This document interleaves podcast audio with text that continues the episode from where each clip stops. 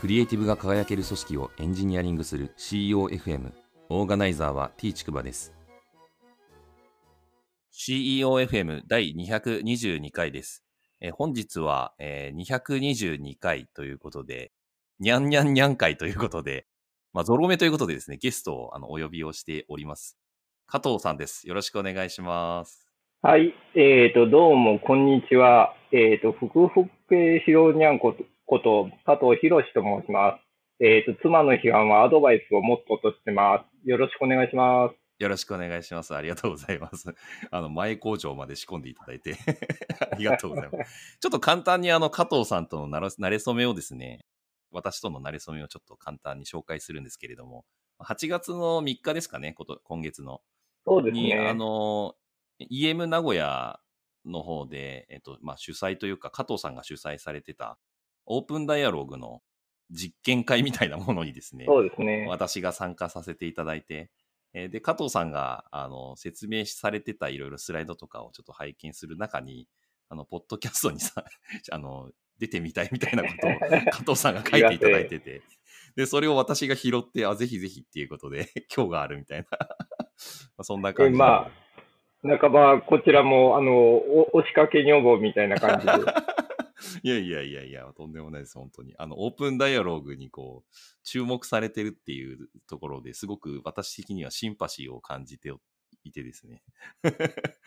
ありがとう。あの、嬉しいなっていう感じです。ありがとうございます、本日は。よろしくお願いします。よろしくお願いします。と改めてちょっと加藤さんから簡単に自己紹介していただいてもいいですか？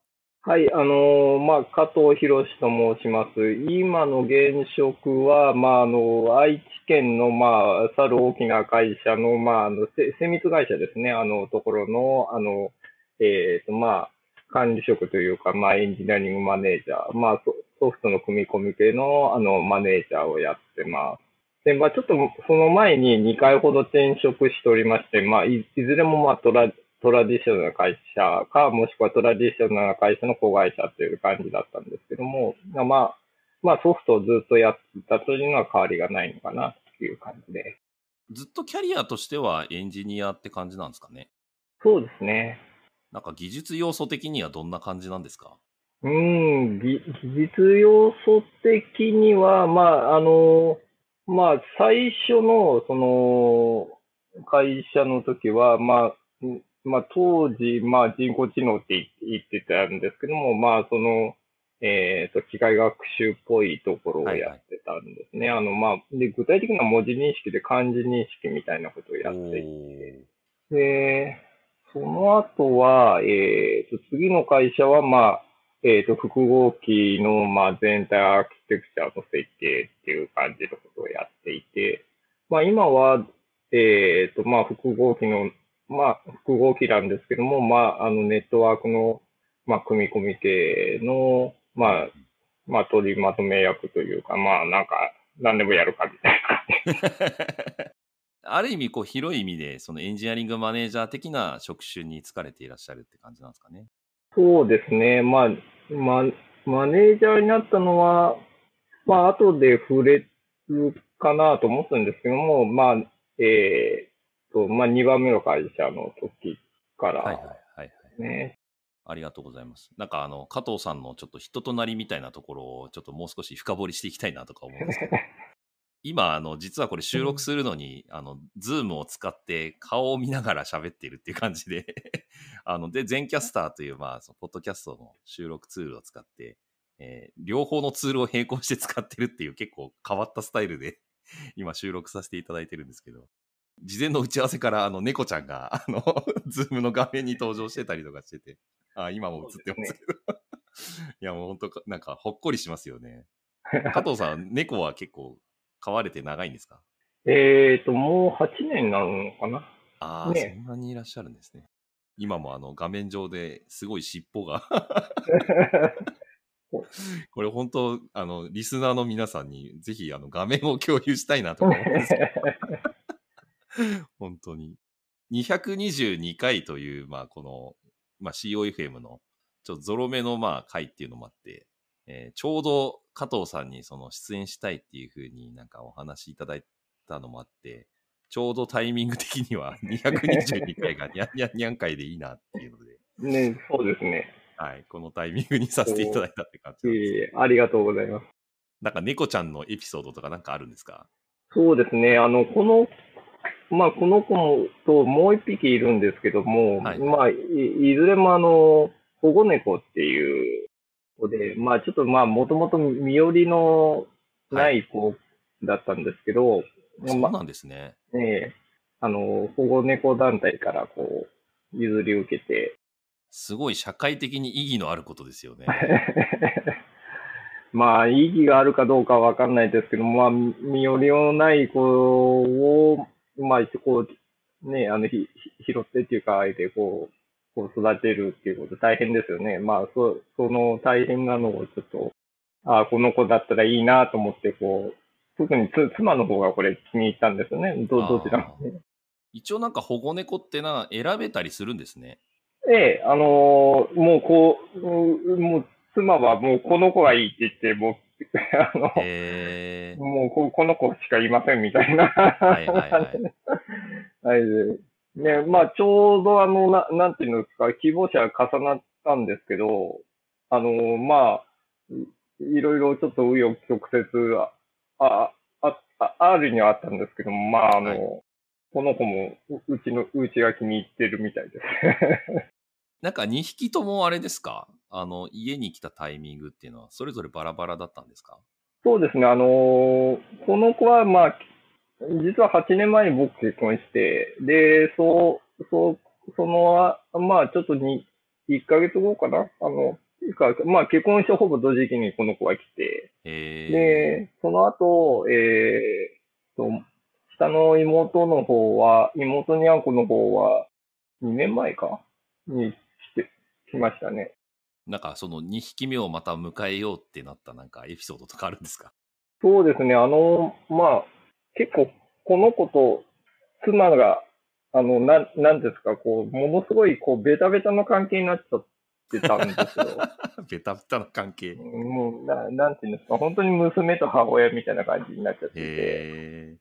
まあ、そ、ちょっと、それじゃいかんなっていうのもあって、まあ、上の子は、あの、八割れっていう、あの、黒白の、あの、子なんですけど、あの、で、ちょう、で、次の子を、まあ、迎えたいねって話をしていて、で、妻は、次の子は長毛がいいね、みたいな話をしていて、でうん。こ私はあの、サビ猫ってわかりますかね？あの、茶色と、サビ猫、絶サビ猫。光、絶光柄の猫とか言うんですけど、はいはいはいはいはい。茶色と黒色の柄の子がいいって言っていて、それで、で、そう、それを保護猫団体の親しくしてる方に、こんな感じで言ってるんですけど、人は、加藤さん、ちょうどいい子がいますよ、みたいな。あ、なるほどなるほど。ら、一昨年だったかな、あの、ど怒涛の、ど怒涛のごとく、こう、トントン拍子で話が決まりまして、ね、へえ。で、まあ、迎え入れてるって感じですかね。なるほどなるほど。いいっすね。なんか、このやっぱり、 Zoom とかでこう話してて、ビデオをオンにしてると、なんかそういうこう、猫が、とかが乱入してきたりとか、まあお子さんいらっしゃるところだったらお子さんがこう乱入してきたりするのってなんかほっこりしてて、なんか、新鮮というか、そうですね。あの、ワワンちゃんとかもね、ワンちゃんの鳴き声が聞こえてきたり、ああ、そうですね。あの、お互いの生活の雰囲気っていうか、生活がこう、あるんだなっていう雰囲気になってるっていうのは、あるある意味、こう、な、なんですか、コロナ以後、こう、なんていうのかな、こう、に、人間、人間らしいっぽいうんうん。生活っていうのが、その先に透けて見えるっていいことなのかなって思って。そうですね。わかります。まあ一方であれですよね。男性的なその感覚で言うと、そういうのが嫌だって感じる人もいらっしゃるのかもしれないですけどね。まあ今は少数派なんですかね。なんかその生活感をあんまり出したくないみたいな人とか、ああ、なるほどその。仕事と生活をきっちり立て分けたいみたいな方とかももしかしたらいらっしゃるのかなとか思ったりして。まあ、それはい、いらっしゃるとは思いますけどね。まあ、まあでもお子さんがね、現れたりして、なんか嫌な気持ちになる人ってそんなに多くないんじゃないかなとは思うんですけどね。そうですよね。あの、うちの、この、ああの、今、今、こう、現れとった子は、あの、ね、猫嫌いな人にはあんまり、あの、出演しないんですよ。あ、そうなんですか？うん。結構空気読みます。へえ、すごい。それはすごいですね。うん。やっぱりわかるみたいですね。あの、なんか画面越しとか。あーまあ多分僕の喋ってる様子かなあはいはいはいはい。そういうものでよ読むみたいですね。えー、いや、面白いですね。なんか猫の方が意外とそういう、なんていうんですか、感性みたいな鋭いのかもしれないですけどね。なんか動物的なその感性みたいなところって人間よりも。耳はむっちゃいいですよね。あの、ああ、はいはいはい。あの、ななんていうんですか、こう、もうす、こう、そう、うちの子掃除嫌いなんですけど、掃除の、あの、掃除機のことが嫌いなんですけど、その掃除機を取り出す音っていうのを区別できるみたいです。へえ。すでそれで、く、く、区別して、まあ、あの、掃除機嫌いなので押し入れの奥にか隠れちゃうんですね。はいはいはいはい。うん。なるほど。いや、いいですね。まあ、昔から猫好きだったんですか？そうですね。まあ、割と、ただ、ね、あの、独身の時は買えなかったので、うーん。かまあ、買いたいなと思ったんですけど、あの、独身で男性で30過ぎってなっちゃうと、保護猫団体の方がもう、まあ、まず警戒しますよね。警戒されるんですか？別にいらっしゃるんじゃないですかね。今、じあの、コインされてる方は、わ私はそういうとこはちゃんと見て、あの、い譲りますよって言ってるので、はいはい。まあ、あの、ですけど、やっぱり、お、おおっさんで独り身でってなると結構、やっぱり警戒するところあるのかなって思いますね。まあ、保護猫団体の方もあれですもんね。なんか大事にしてくださる方に当然、その預かっていただきたいというか、まあ、面倒を見ていただきたいって思いはありますもんね。そうですね。やっぱりす、中には瀕瀕死の状態から救い上げて、だっただったり、まあ保健所で抹殺処分されてる直前の状態からこう、ひね、あの、拾い上げて、手間暇かけて育てるので、愛情ありますよね。なるほど。それって手放すって結構、手放さなきゃいけないと思ってても、抵抗ある部分もあるのかなって思いますね。なるほど。ありがとうございます。なんか猫の話題で他なんかあります？そうですね、猫の話題で。まあ、あの、うんまあ、上の子の、まあ、ちょっとし写真がおお見せできないので残念ですけど、あの、耳カットしてるんですよね。あの、こう、ここ耳の部分、ちょっと端っこのところで、あの、桜耳って言うんですけど、桜耳。はい。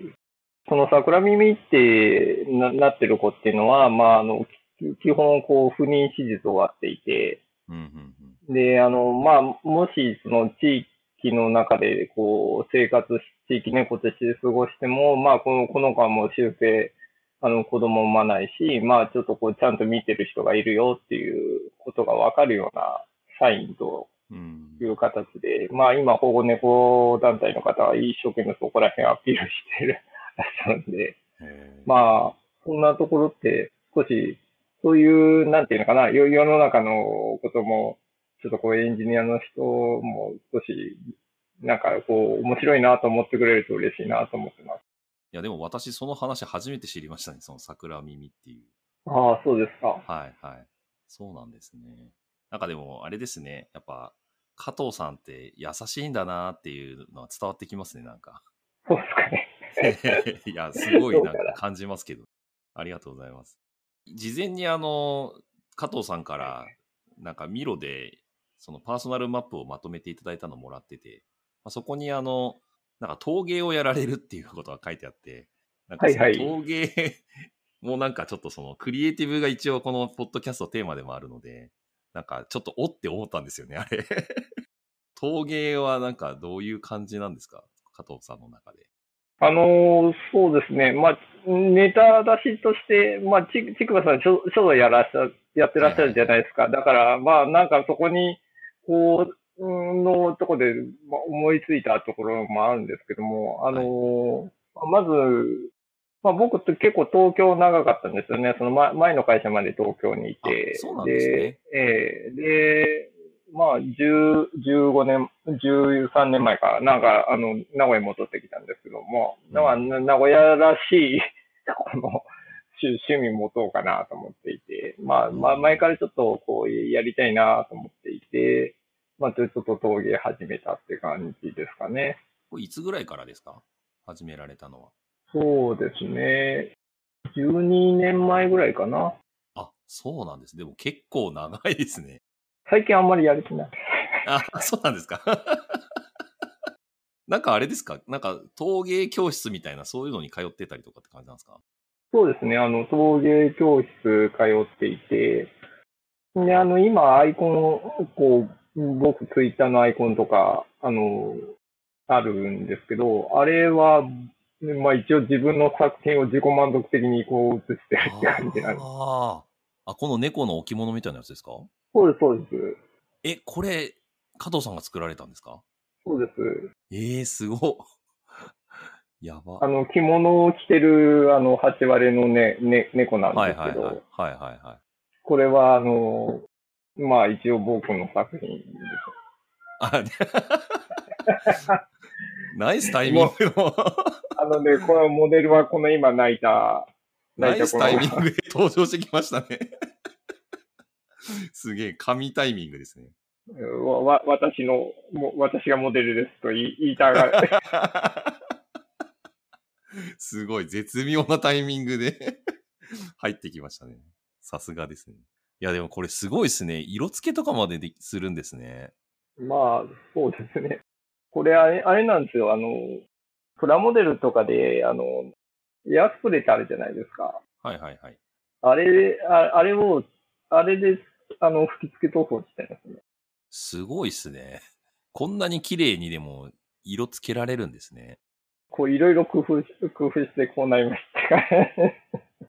いや、でもすごいっすね。なんか売り物にできそうなレベルな気がしますけど、写真で見る限り。老老後にもうちょっとこんなことやってみたいなって思って。なんかきっかけとかってあったんですか？陶芸をやるきっかけみたいそうですね。まあ、い今言ったように、な、名古屋のその、らしいなんか趣趣味が欲しいなと思っていて。で、な。まあそ、そもそも名古屋はなんか陶芸って名古屋なんですか？あんまそこよくわかってないんですけど、私が。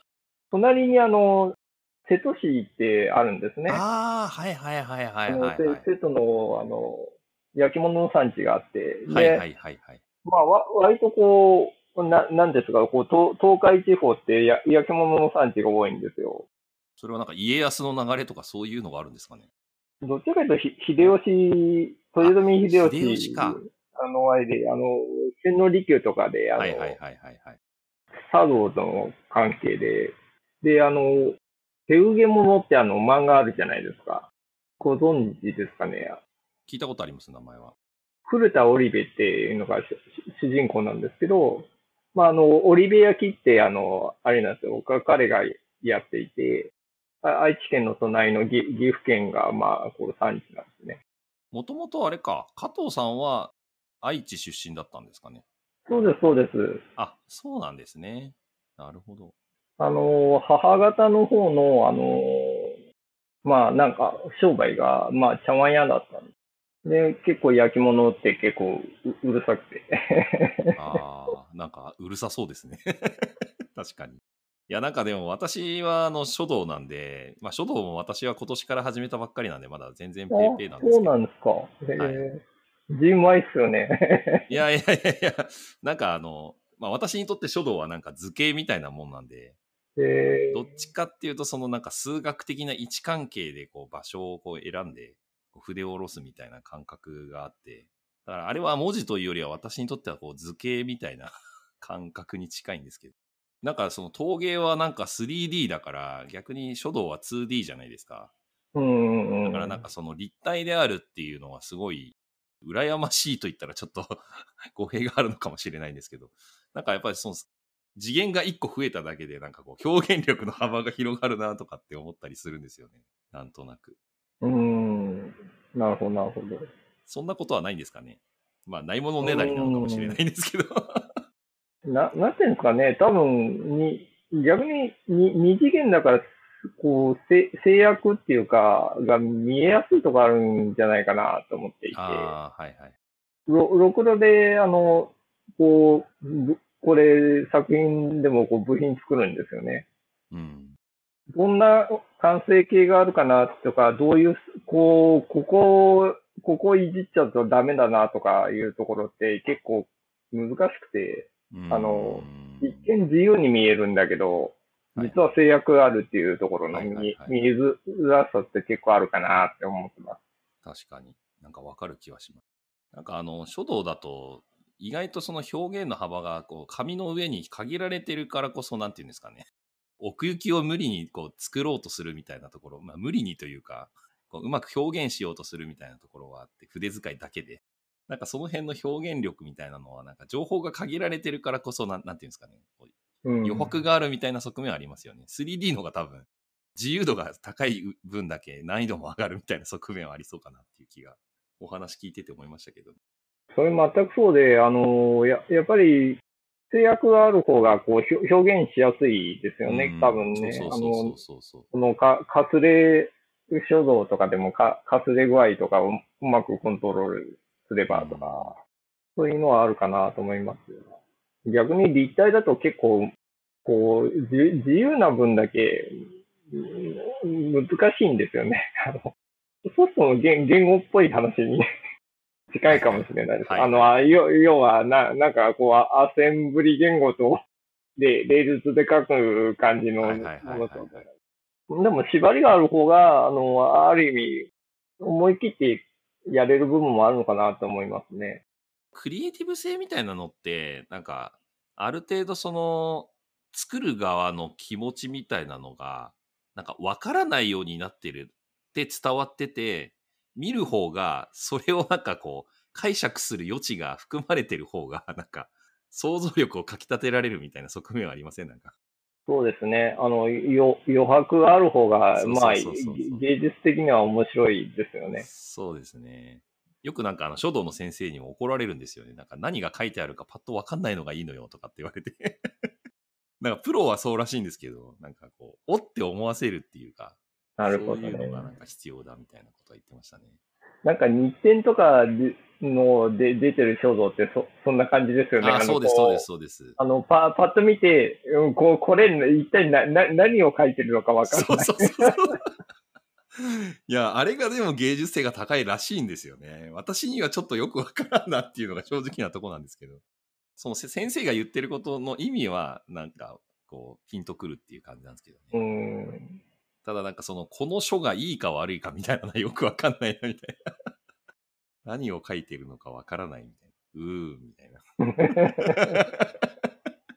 芸術性が高いか低いかもよくわからないみたいな感じですけど。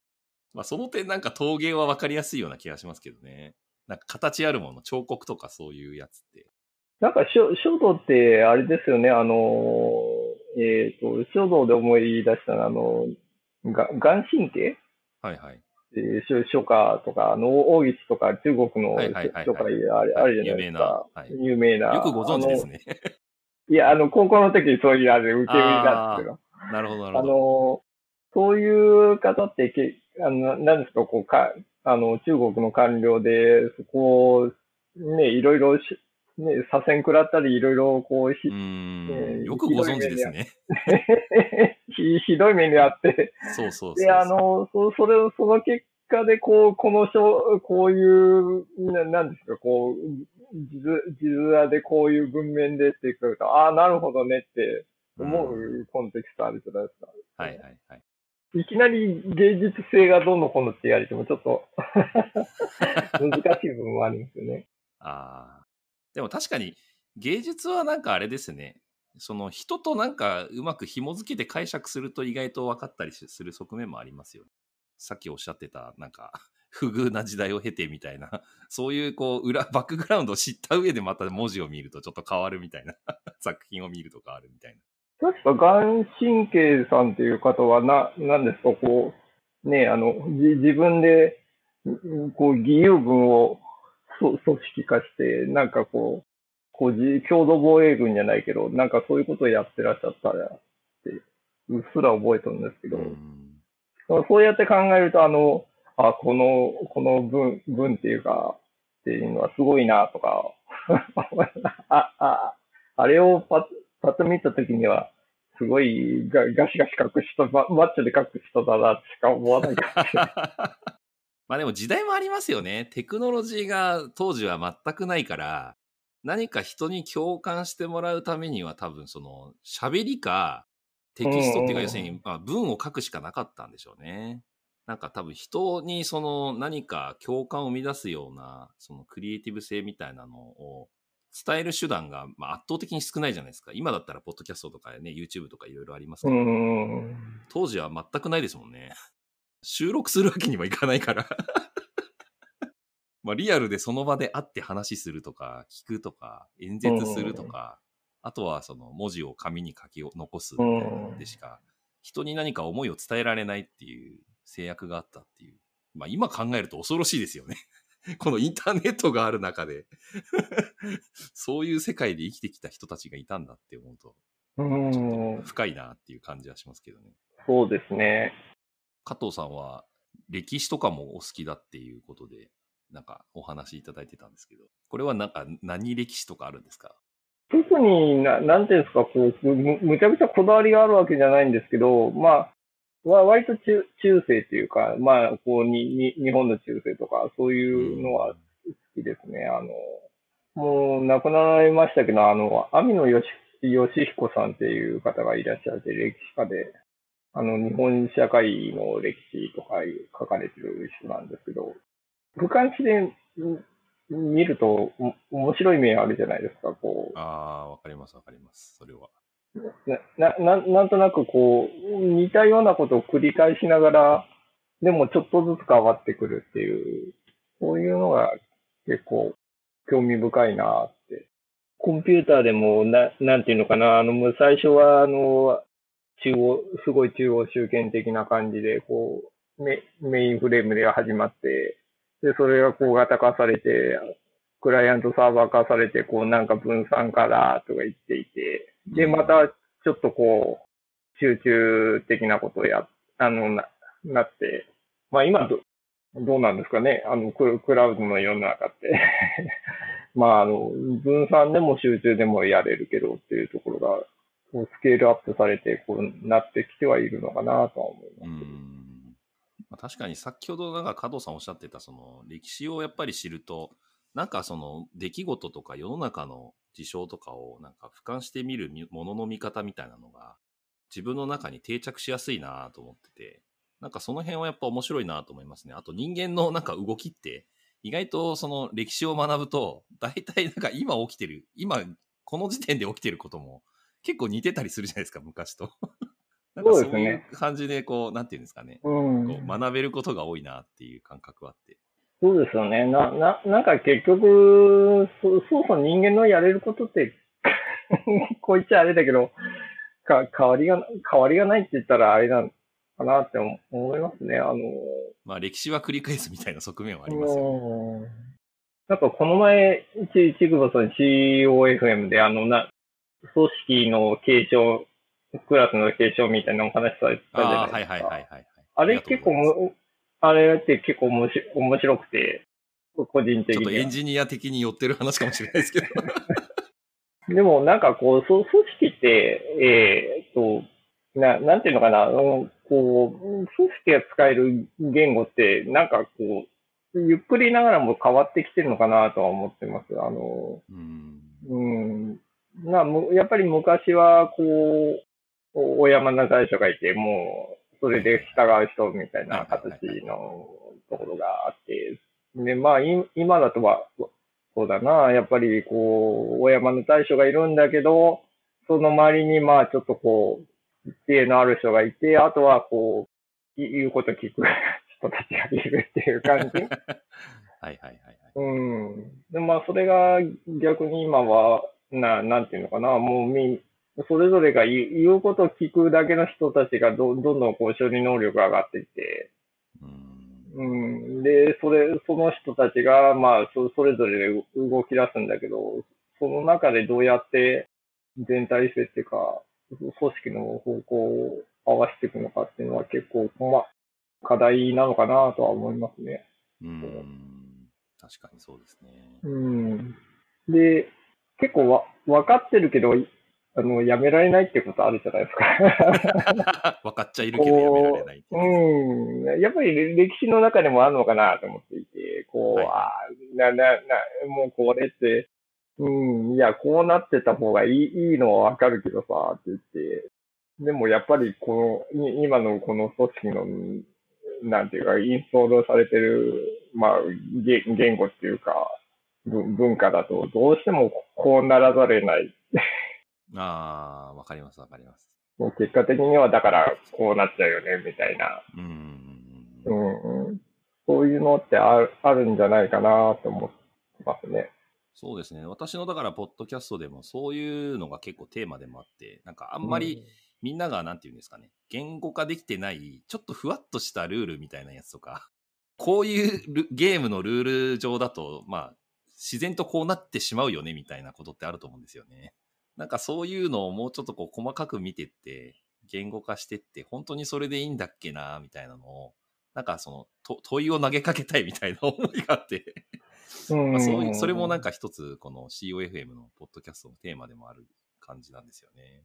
だから私はなんかそういう意味で歴史から学べることっていうのは結構あるなっていう気がしてて、なんかそんな思いでいたりするんですけど、ね、まあ、あんまり、ななんですか、こう、教教訓的にこう、見ちゃうと、あの、なんか積極臭くしたね、あれはああ、わかります。老害がなんかちょっと 言ってるわななんですけど、うん。でも、ただ単純に眺めてみてお面白いなと思っていて、で、こうやって考えたときに今の立ち位置一体何だろうって思う、考えるのって結構はいはい。いいのかなっていうか、うん。純粋に面白いですよね。なんか加藤さん結構このまとめていただいてたパーソナルマップにもなんか研究って書いてあったんですけど、この辺なんかはいはい研究ってこれはなんかどういう意味合いで書かれてたんですか、あのーそうですね、もう僕は、その最初の会社で、その、さっきも言いましたようにな、あの、当時第一次の人工知能ブームってやつ、はいはいはい。まあそういうところで、まあ文字認識の研究やっていて、まあそこからがキャリアのスタートだったんですね。うん。で、まあ研究そのもの大大好きで、うん。なんですよ。なんか、なんかちょっとこう試してみて、で、まあ、ううまくい、ちょっとだけうまくいったらパチパチだし、まあ、うまくいかなかったら、まあ、あの、ねこう、それこそあの、な、なんですか、爆発するじゃないですけど、まあ、そういうところをこう、試しながらこう、やっていくのが、まあ、子供の頃から好きだったんですよね。うん。う。ん。振り返りとか、はいであるあるじゃないですか、こう、はいアジャイルとかでもう、はいこう振り返りしましょうとかあ、あるじゃないですか。あれがちょっと、えーふ振り返りのお兄さんには悪いけど、あの、うんななんとなくやっぱり反省会っぽくなっちゃうのかなと思って。ああ、はいはいはい、はい。うん、でで、でもそこって言い直してみて、研究してみようよって捉えると面白いかなって思っていて、こうまあ、うまくいってぬないなりにも、まあ、全般的にうまくいってないなりにも、じゃあ、その中で例外ってなんかないのかな、みたいな。うん。そういうことを研究してみようよ、みたいなことと、少し気持ち前向きになりません？いや、わかりますわかります、すごく。まあでも、私はなんかウェブ系のそのうんエンジニアの文脈で、結構そのアジャイルとか、そのいわゆるケプトをこう頻繁にやるみたいな文化でしばらく、まあここ10年ぐらい働いてたんで、まあ、結構なんか反省会っていうよりはな、なんていうんですかね。あんまり精神論に落とし込まないように気をつけようっていうのはよく言ってましたけどね。うんだからなんか、その誰々が悪いとか、なんかそういうんじゃなくて、なんか仕組みで解決するみたいな、うんなんかそういう感覚の方が強かったかなっていう印象はありますけどね。ただなんかその、頻繁にやりすぎてて、いい知見があんまり得られなかったみたいなケプトの時もあったりとかして、振り返りの時もあったりして。やっぱなんかそういう意味で言うと少しその研究的な要素というか、なんか仮説があってそれを検証するみたいな、なんかその実験科学っぽい姿勢の方が結構うまくいくなっていう気はしましたけどね。だそういう意味で研究っていうのはすごくいい姿勢だなって感じたんですけどね、個人的には。ウェブ系の場合はちょっと違うのかもしれないんですけど、まあ、あの、大きな企業ってややもすると、こう、マニュアル通りにしか仕事日々ならないじゃないですか。はいはいはい、まあ、まずこういうマニュアルがあって、こうあれでやって、こう進めていて、でうまくいって当たり前みたいなところがあって、その中で、ななんかこうじ、自分で仮説立てて自分でこうややっていけるっていう時間っていうのが少しでもあるとこう、メンタル的にもいいのかなと思っていて。うん。まあ、そういうのをな、なんていうんですかね、こう、意図的に作り出そうっていう気持ちは強かったかもしれないですね。はいはいはいはい。まあ大事ですよね。多分なんかその変化がなくて、うまくずっといってるところにいると、こうなんかイノベーションとか起きづらくなったりとか するってよく言いますもんね。まあ、イノベーションって言うと大した、あの、まあ多分、なかなかそのすぐ、すごいこななんていうか起こしにくいかなと思うんですけども、大きな変化期待したいじゃないですか、ついつい。ただ、少しなんかちっちゃい変化なりでも、まあ、こう自分でこう考えて動くっていうことっていうのが大事なんじゃないかなって思います。確かに。いや、なんかこれちょっとめっちゃ話したいテーマなんですけど、トーク的には加藤さんの人となりを深掘りしようみたいな話でもうかなり 話し込んじゃったんですいません。ちょっと一旦これで区切って次のテーマに行きたいんですけど。はい、ご意見ご感想などあれば、ツイッターアカウント t ちくばまで、ハッシュタグは CEOFM です。